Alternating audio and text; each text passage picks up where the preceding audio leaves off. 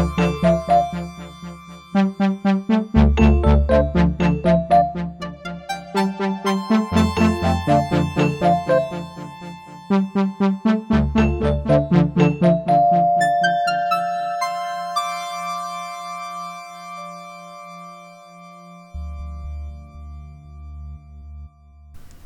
U luistert naar de podcast van Uitgeverij Pluim.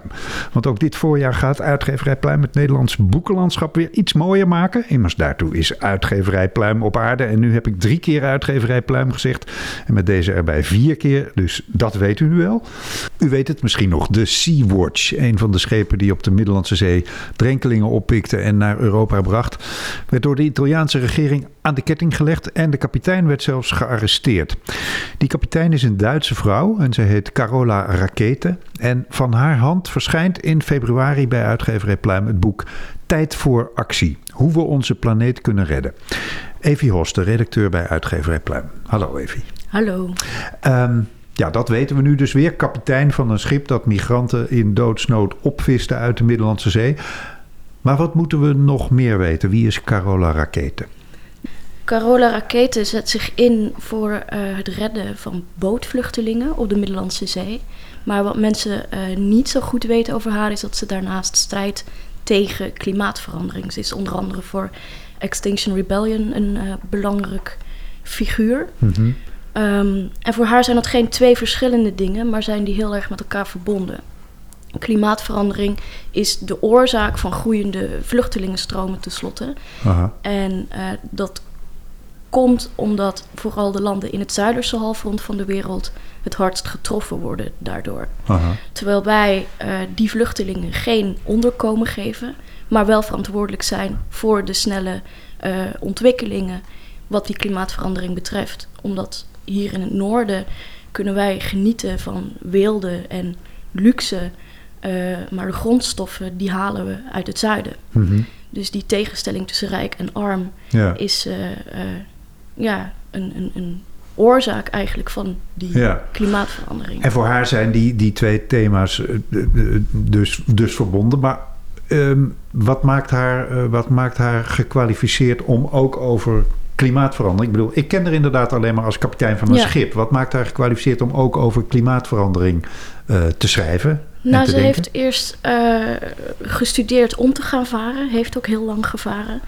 En wat voor haar een, een tekenend moment was, uh, was toen ze op een, uh, een poolexpeditieschip meeging.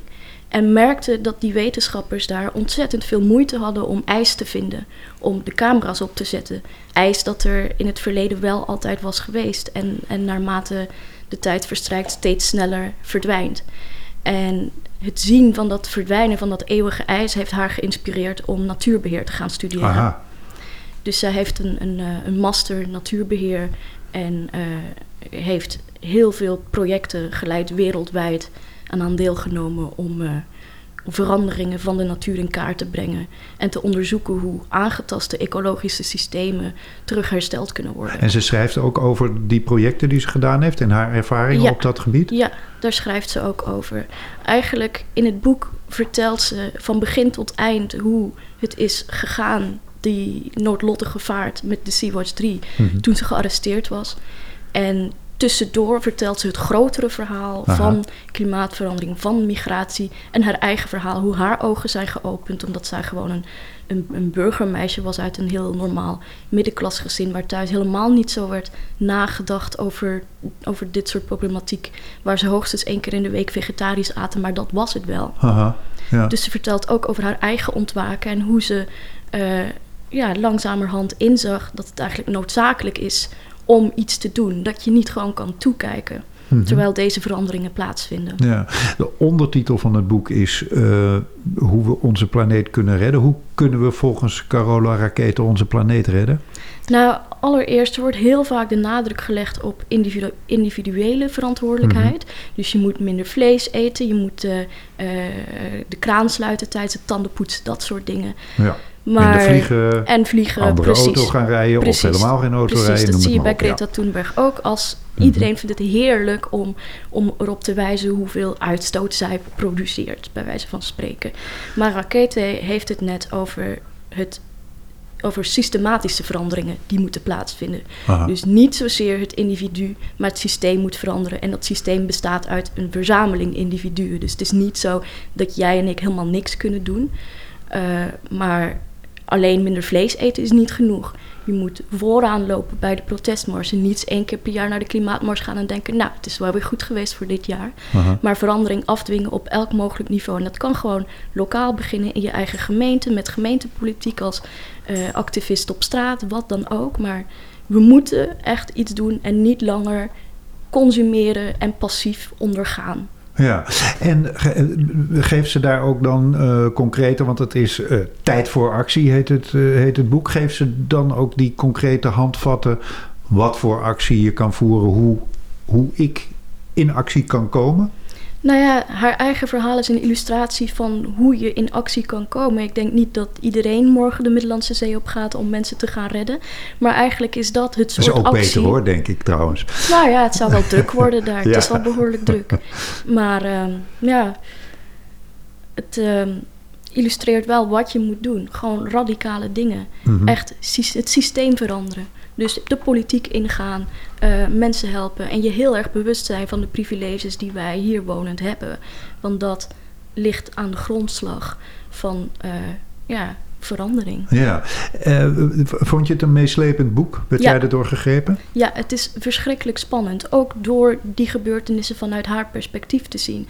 Wat we eigenlijk alleen maar hebben meegekregen in de media is hoe zij aan land kwam en gearresteerd werd.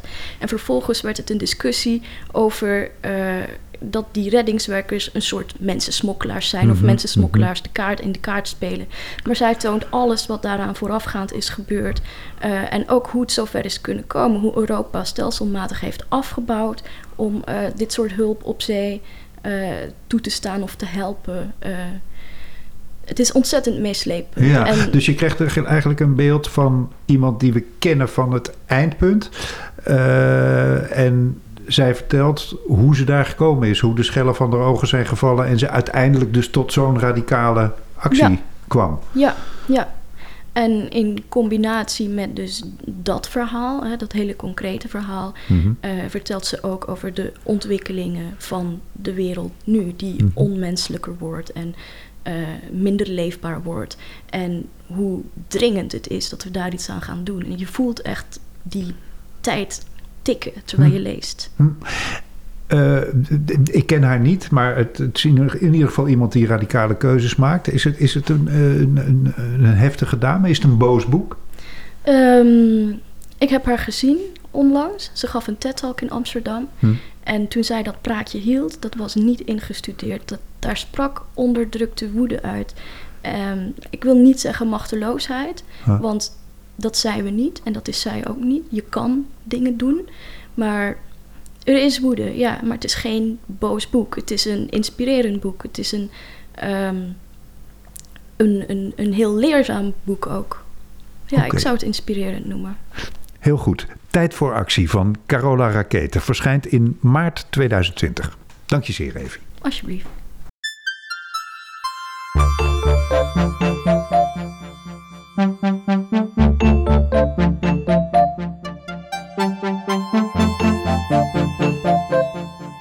Mm-hmm.